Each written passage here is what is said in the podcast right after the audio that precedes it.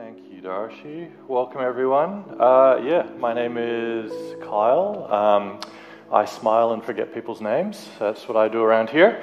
I uh, hope you guys have had a, a, good long weekend. I realized over this long weekend that I'm like aging rapidly because a few of the things that I really like to do over the Australia Day weekend was like listen to the Hottest 100 and watch lots of tennis. But now I don't even want to stay awake till the end of the tennis matches because they go for too late. And like I'm listening to the Hottest 100 and I don't know what a Doja Cat is.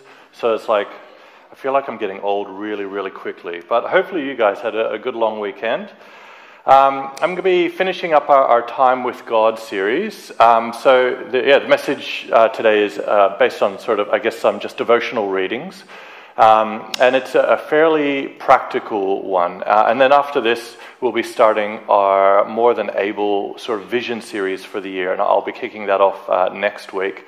Um, but yeah, today is just uh, the finishing up of the Time with God sort of devotional series. And uh, I was listening to a, a, podcast not too long ago about a, a, car manufacturer, or the history of car manufacturing in America, so it was a very exciting one. Um, and at one point, one of the men that was being interviewed in this podcast talked about how um, he still looks out for the cars that he helped manufacture uh, back in the 80s. And so back in the 80s, he said that like they, they did a lot of like hand manufacturing, like they actually used their hands instead of these really cool machines to make these cars. And so he was saying, he like still looks out for these cars that he made like 40 years ago because he says I, I view them. He says when i see one of my cars that is uh, that i built still driving around knowing that it's nearly been nearly 40 years that's my legacy. That's my legacy that i did a good job uh, is what he said which i thought was pretty cool that something he did 40 years ago is still kicking around. And like i know for us 25 year olds 40 years feels like a really long time but um, I was thinking of like imagine building something like 40 years ago and it still it still works and it still still operates. Like uh, I actually painted the ceiling of our, our ensuite a couple weeks ago and I honestly am surprised every morning that the ceiling is still up. So like building a car that still drives 40 years later is pretty great. And so today I want to speak a little bit about that idea, that idea of, of legacy, uh, the thing that sort of lingers on after you've gone. Um, I guess the idea sort of popped into my head. Last year was a pretty heavy year for a lot of our staff members uh, with different things happening in people's families. And so you sort of think about legacy and the things that linger on. And then as we're sort of planning this year and we're thinking about next generation stuff as is sort of in my wheelhouse, we're thinking about the next gen and sort of what do we, what do we pass down onto, you know, these young people? What, what is the legacy that we leave behind? What do they pick up after uh, we've, you know, left? Uh, and so I've been thinking about this, this idea of legacy. And then, yeah, last week, Pastor Paul shared about, you know, uh, a very day to day impact that the legacy of his grandfather left in like one of the board meetings um, type of thing. And so that was sort of rolling around in my head. Uh, and the passage I was reading uh, comes from Judges, Judges chapter 2, and it's sort of all sort of worked in together. And so that's what I'm going to be speaking about from today. So uh, the passage is Judges chapter 2, uh, verses 7 to 10. Uh, it says this, it'll be on the screen, but it says this. The people served the Lord throughout the lifetime of Joshua and of the elders who outlived him and who had seen all the great things that the Lord had done for Israel. Joshua, son of Nun, the servant of the Lord, died at the age of a hundred and ten, and they buried him in the land of his inheritance at Timnath Heres in the country of Ephraim north of Mount Gaash. After that, the whole generation that had been gathered after the whole generation had been gathered to their ancestors, another generation grew up who knew neither the Lord nor what he had done for Israel. So I'm going to be speaking uh, sort of based on that today, but I might just pray. Heavenly Father, we just want to thank you for you. I want to thank you for your goodness and your goodness to us. Um, Lord, I just want to thank you for this community of believers that we get to come together and just uh, experience um, you interacting with each and every one of us. Um, yeah, Lord, I pray that you'll continue to speak to us as you already have been doing. Um, yeah, Lord, just soften our hearts um, and help us to become more and more like you. Amen. Um, so, a little bit of context here uh, just to explain what is going on. Um, in, in the book, uh, just before Judges, we have the book of Joshua. Uh, and throughout that book, we read of God helping the Israelites take over the land of, of Canaan. Uh, we have the fall of Jericho by God's power, the crossing of the river as God holds back waters. Uh, God, like literally making time stand still as the Israelite army defeats like five Amorite kings. And the whole land is in invaded and conquered by Joshua, leading Israel, and then the land is divided amongst all these different tribes. Um, and so that has just happened, and then Joshua passes away at the ripe old age of 110, which is a fantastic inning. And so finally, this land is, is settled after decades of traveling, after decades of battles, after decades of building different communities and cities and the tribes. And so, obviously, when we think of Israel nowadays, there's some different dynamics at play. But in this context, it is this special occasion in which God is using his power to move his people into a position of blessing and a position of inheritance. And in verse 10, we read, after that generation, after, after the generation of Joshua, who had gone through all these things, they neither knew the Lord nor what he had done for them. And this doesn't mean that they weren't aware of what had happened. Like, it's not like no one had ever spoken of what had happened. It doesn't mean that the people didn't have any, like, knowledge or information of, of history. It is certain that they knew the stories of God freeing the Israelites from Egypt, of giving them victory over other nations, um, giving them these great, amazing, fertile lands to live in. They were aware of these events in the same way that I'm probably aware that there's a science realm known as quantum mechanics or quantum physics. Like I know it exists, but I don't know what it is. And so the Israelites knew what God had done in the past, but it didn't actually play any part in how they lived their lives. They were willfully ignorant of what it meant to know God in the same way that Joshua knew God. Which is quite incredible when you, when you think about it. Like, literally, just one generation removed. And the people had moved away from being found under the direction and protection of God. Just one generation.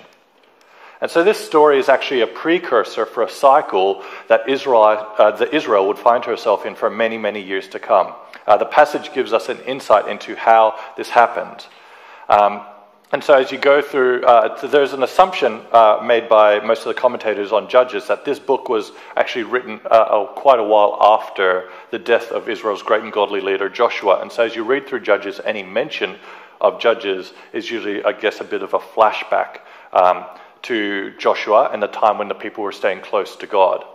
And then the very next generation, the very next generation is tagged with a phrase that you'll read constantly throughout the book of Judges, and it is the people of Israel did what was evil in the sight of the Lord.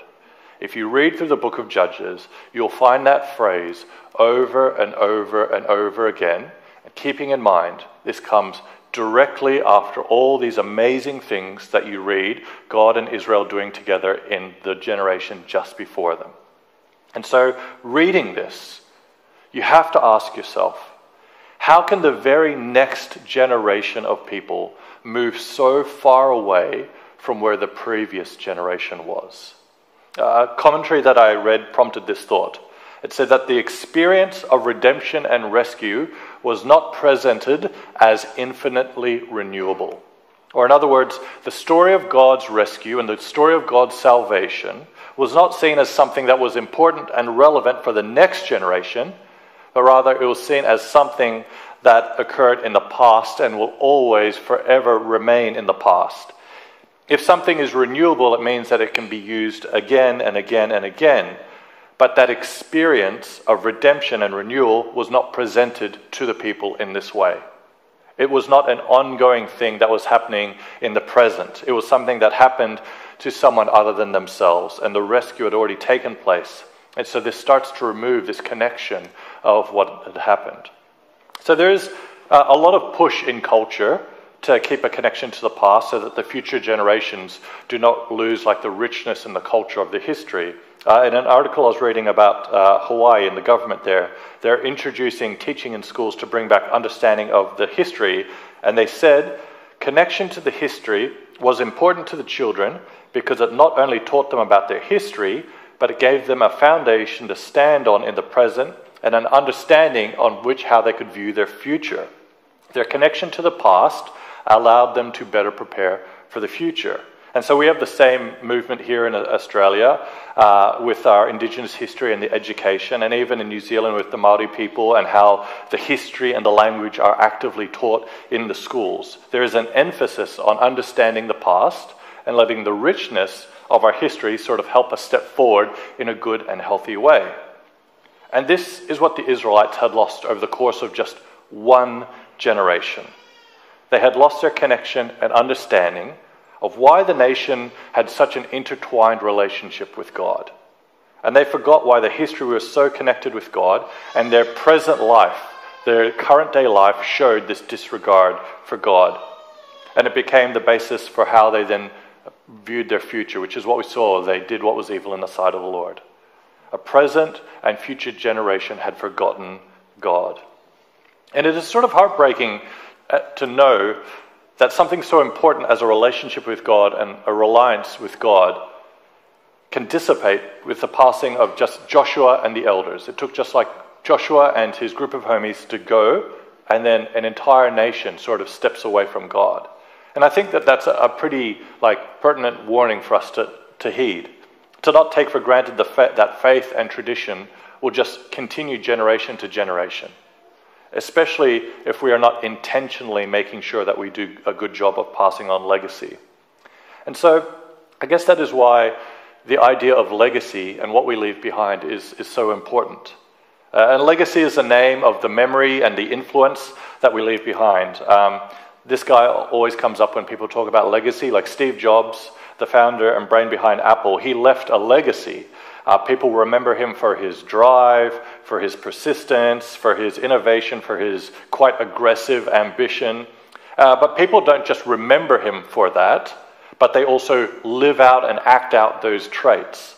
Uh, Jobs left behind a company in itself that embodies his style. Like Apple as a company continues to function in a certain way because of the legacy of Steve Jobs. And so legacy has this lasting influence, this lasting impact uh, based on what Steve Jobs had, for, for better or for worse. And I, I should make a note here that when we're talking about like legacy, I think people often assume that we're talking about like leaving a legacy of when you're an old person. And by old people, I mean like anyone over 35. Like, you know, that is wrong. If you are old enough to think, am I old enough to lead a legacy or leave a legacy, then you are old enough to have a legacy. You know, age isn't this barrier. Like, you don't start thinking about legacy once you tip over into a certain age bracket.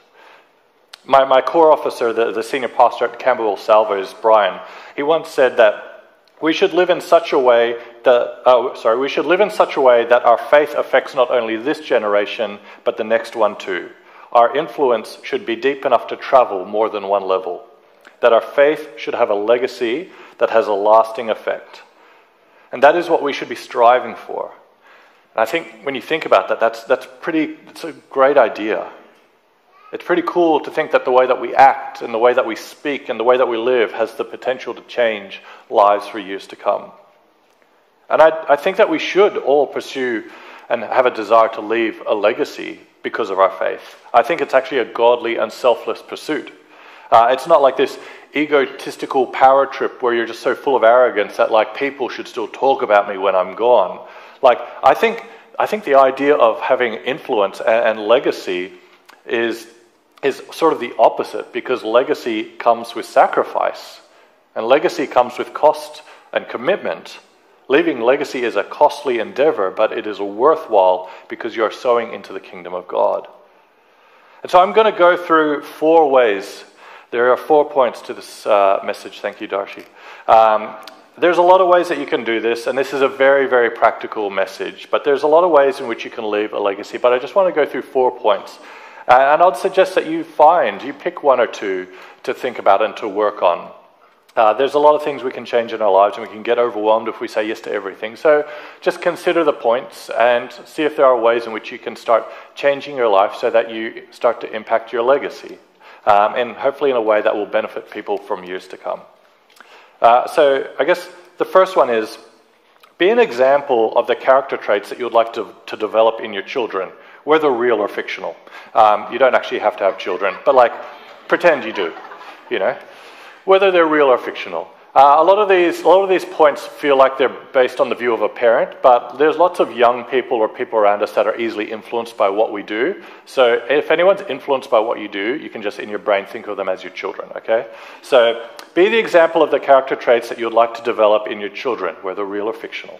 Um, and so I guess back in the day, uh, I think I used to have all these ideas of what I would really love to see in my children. Um, so I wanted them to be like ridiculously smart but, but also have a really good sense of humor because the humor sort of negates the nerd factor. Because I didn't want them to be nerds, but I did want them to have the nerd brain.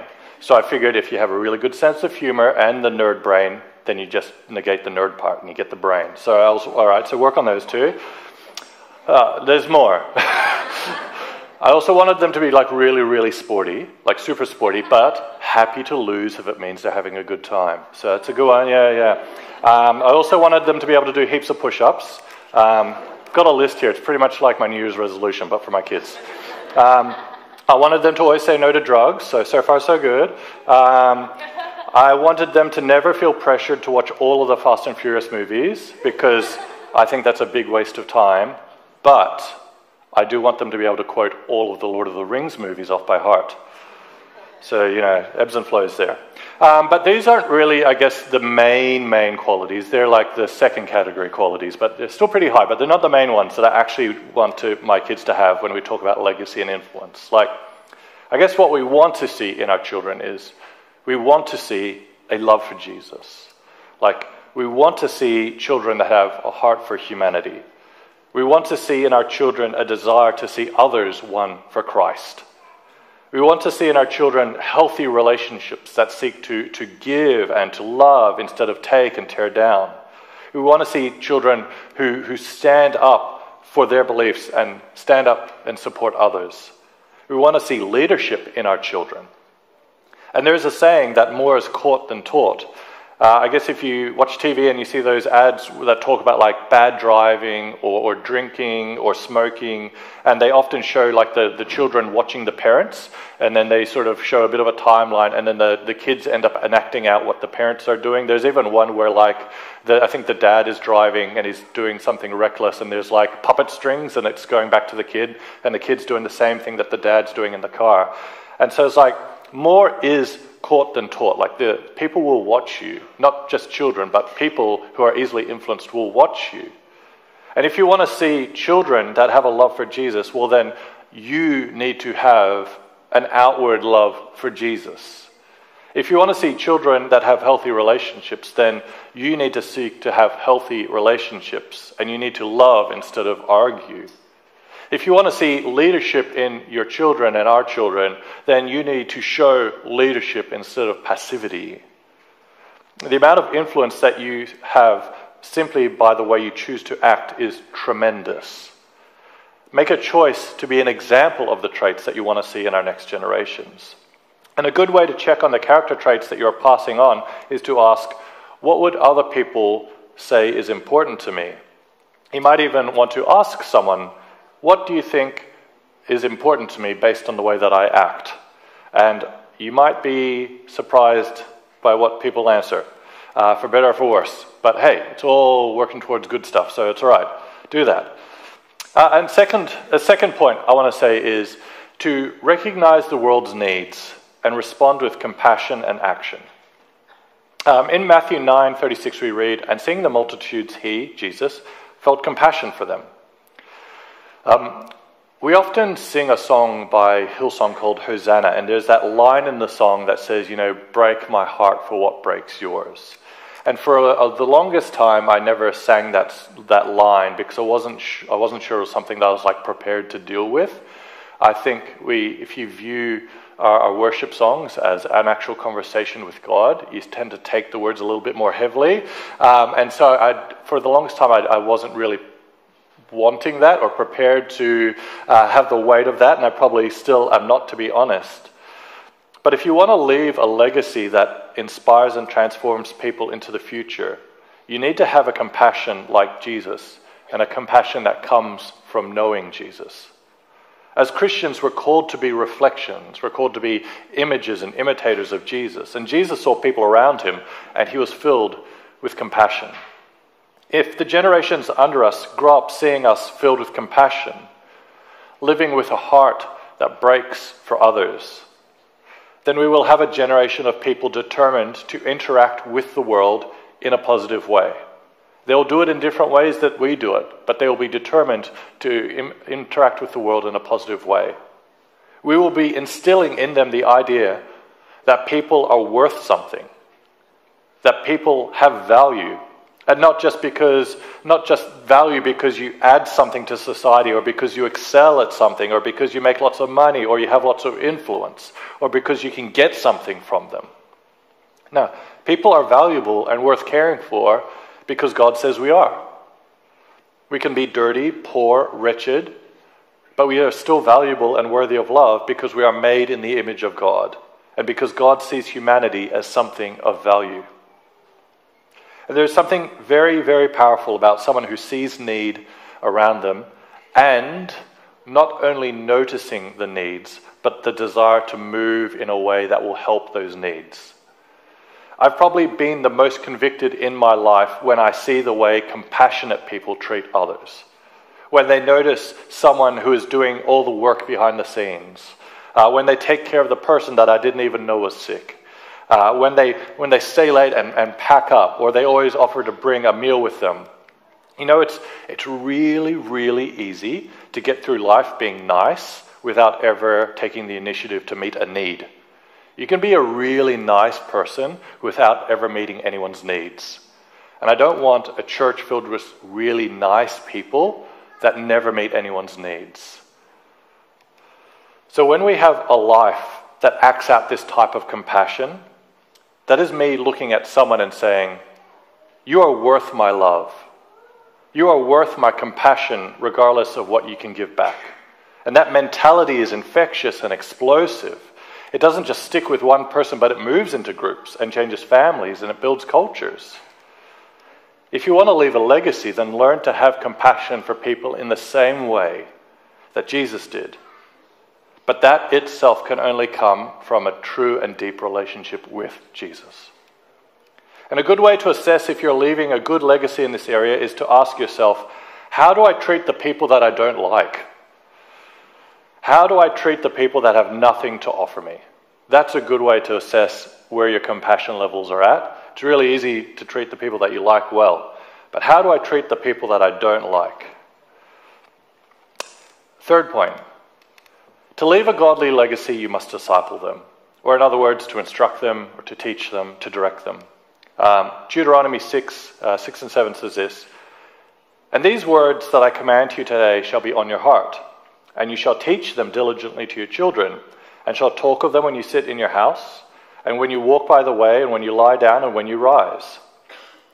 And if we teach something enough, our children and people in our sphere will pick it up. It will have an influence on them if you teach it enough. Have you noticed how when one person has a bit of an influence, it affects like all these other people on how they say certain things, and people start using a certain word or say things in a certain way. Um, for instance, I have a friend, Andy, who has a, a tendency to use the word sick a lot. Um, like, think, think of a number in your head and then double that number, and you're about halfway to how many times he says sick in a day. Um, and he has a way of saying it where the CK at the end is a real, like, to it. Um, so it's like a, a whip crack almost. Sick. And so he and I have done heaps and heaps of youth camps together. We've done like 16 youth camps together. And so there's a whole lot of campers over the course of like eight years who are under Andy who are just like whip cracking this word sick around all the time. Um, I was going to make fun of Pastor Chi and the words he uses, but he's not here, and it feels mean to make fun of him when he's not here. Amen? so I, w- I won't. I won't. I won't make fun of him while he's not here. But did you know I used to be a dentist as well? No. but I won't make fun of him while he's not here. So, so don't put this online. But um, uh, I guess um, cut that, cut that, cut that. Um, but I guess a personal example is that, like, my, my dad, my father, thinks that Seinfeld is the greatest show ever made. And thank you, preach. Yeah, yeah. And he's told me this numerous times growing up, like constantly. I don't know why he needs to tell me, but he told me constantly times growing up that is the greatest show ever made. Uh, and I would hear this over and over again. And every now and again on TV back in the day, they would have these Seinfeld marathons, like once a year, where they'd play every single episode of Seinfeld back to back to back over the course of a really long weekend. And we would try and sit up and watch as many Seinfeld episodes as we could together for these uh, marathons. So, guess what I think is the greatest show ever made? Seinfeld. And it is. But, like, uh, but this isn't a type of brainwashing. Like, he's not like indoctrinating me, and we're not, this isn't going to get us labeled as a cult because there's a lot of things that my dad loves that I do not love. I still have a choice, but what it has done has given me a deep understanding of what dad loves and why he loves those things. Dad has taught me the subtleties and the greatness of the humor of Jerry Seinfeld. And so I guess when we take time to teach the younger people the truths of the gospel, it isn't forcing us to have the same views and the same opinions as us. We're not forcing our beliefs onto them so that they have to copy us. It is us sharing with them what matters to us and why, in the hopes that they will develop an understanding and an appreciation for what God has done for us, but also for them. Sharing what matters to you is important. The way that the, the verse in Deuteronomy structures it, it makes it seem like it's a daily, daily rhythm, a daily thing. Not because we are strict teachers that need to convert everyone to our line of thinking, but because it is something, because something this important to you actually plays an oversized role in your life. Your faith in Jesus plays a factor in all parts of your life, and so that teaching of Jesus will be a daily thing. That means we see opportunities in our everyday life to teach biblical principles. From the way that we respond to drivers on the road, to the way that we go about working, to the what we laugh at or listen to on the radio or the TV, the way we think about caring for others, the emphasis we put on family time, the emphasis we put on church arrival time. Like this all factors down into our kids' brains and the people that we influence's brains. Like my kids have no idea what coffee actually is other than it is a hot brown drink. Like they know it is a hot brown drink. They don't know what it is but they know mine and Rachel's coffee orders. Like they, they know what we drink when we go to a cafe and they can order for us. And it's because they see the emphasis that we put on coffee. Like, do they, do they see the emphasis that we put on prayer? Like, could they quote the way we pray? Do they see the emphasis that we put on devotions or repentance or forgiveness or hospitality or generosity or offerings or worship or any other important part of our faith? Like, do we even have those things as an important part of our life? Like, our kids can name our favorite, like, hot drinks and songs and movies and foods, and they can make fun of the, the phrases and, you know, the way we walk and talk, and, like, they can make fun of us because they know us so well and they see us. But do they, can they recall the way that we pray? Like, can they name our go to Bible verse? Like, do they know your testimony? Do your kids know, or do the people you influence know how you came to know the Lord?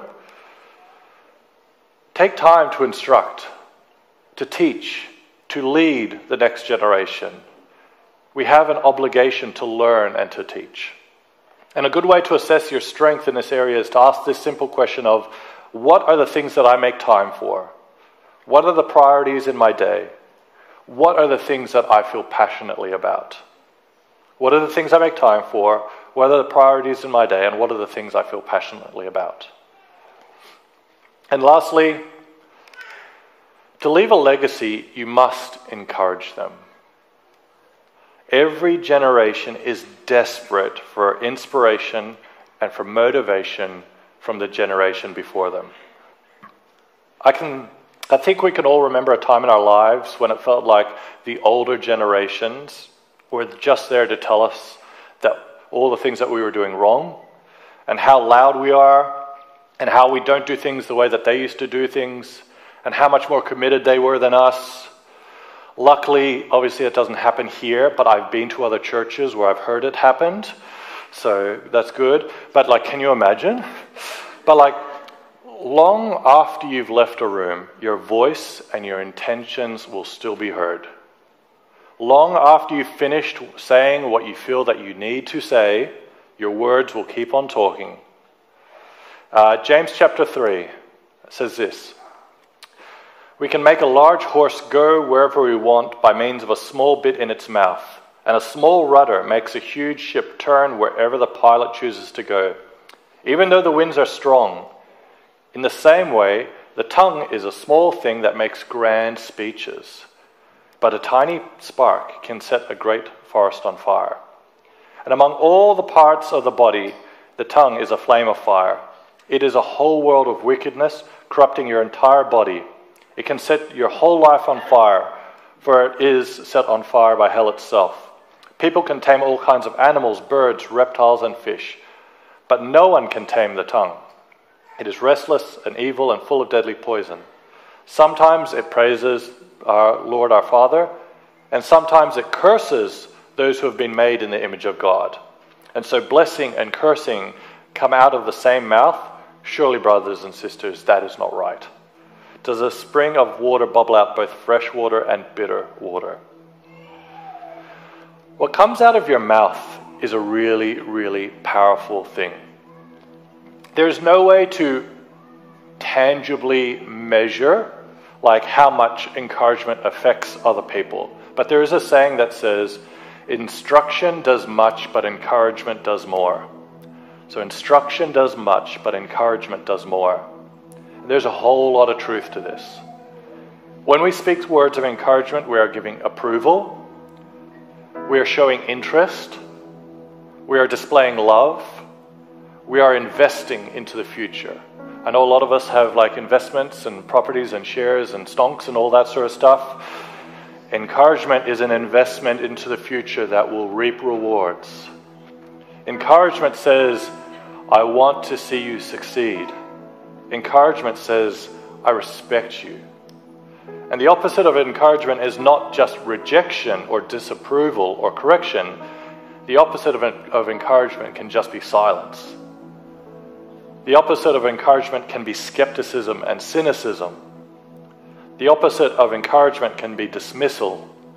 And I can tell you from personal experience that getting silence, getting skepticism, getting cynicism, getting dismissal is hard and heartbreaking sometimes, especially as a young person trying to find out how they can be a part of a kingdom movement. This type of response can be a real punch in the guts. And all of us have someone who's either uh, younger than them in age or in a position where they are less experienced uh, than us in something. And this means that we all have an opportunity to give encouragement to someone. Every one of us can be a bearer of encouragement. It is a gift that genuinely just keeps on giving. Um, this is such a silly story, but I remember I, I was leading one of these camps with my friend Andy, um, and I told this young guy who was leading on camp, I said, You are a good egg. Like lit, my literal words. My literal words were, You are a good egg. And to me, it was an offhand comment that I didn't think much of, and I didn't think it would mean really much to anyone, let alone this guy, because he was a bit of a dirtbag at times. He wasn't the best egg. Um, but at the end of camp, he wrote me a letter. Like he actually took the time, a young teenage boy took the time to write me a letter saying, how, um, saying that no one had told him that they thought he was a good person ever. Or in this instance, a good egg. No one had told him that they saw good in him. And that for me to think of him in this way was monumental for him. And he wrote me a letter because I called him a good egg. We have always known that words have power.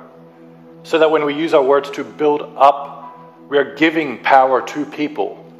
You are giving power to people when you build them up. Our encouraging words are life bringing and life building. Your words are building people's lives. And if you want to assess whether you are leaving a legacy of encouragement, you need to ask yourself firstly, am I giving people enough attention to notice the good that I want to call out. And secondly, if I have something to say to someone, are they more likely to expect criticism or encouragement from me? Basically, if this person is walking towards me, am I assuming that they're going to criticize me or encourage me? So, if you want to leave a good and godly legacy, I challenge you to consider these things. To be an example of the character traits that you want to see in younger people or people that you have influence over. To recognize the needs around you and respond with compassion and action to disciple people, to teach people, to instruct people in the things that are important. Not just like that Seinfeld is the greatest show ever, but like how to raise a good family, how to be a good friend, how to deal with conflict, how to love people, how to manage your expectations and your doubts, how to prioritize faith. Teach people these things. And fourthly, encourage people. Just be an encourager. Speak good words to people. Give them power through the way that you talk to them. I know this was a very practical message, but I really hope it was helpful because we really want to see this church grow. And I don't mean numerically or mass. Like, I want us to grow as just like followers of Jesus. Like, I want us to like love Jesus. And we don't do that on our own. Like, we don't do that in silos, we don't do that individually. We do this together. And we need a good and healthy community for us to do that together. And we want to leave something good behind as well. And so I'm hoping that this practical message is, is helpful in that, that step. Uh, and it's the last of our devotional series. And as of next week, we're starting uh, our new series, More Than Able, which is the theme for this year. Um, and as a, I encourage you guys to make sure that you come along for the next four weeks. Um, I'll be preaching next week and doing a bit of a deep dive into the theology and the biblical truths that set up this theme of more than able. Um, as to why we would ever even believe that God is more than able. What does the Bible teach us about the sovereignty and the power of God? Uh, and so please make sure that you're connecting with us as we begin this next series.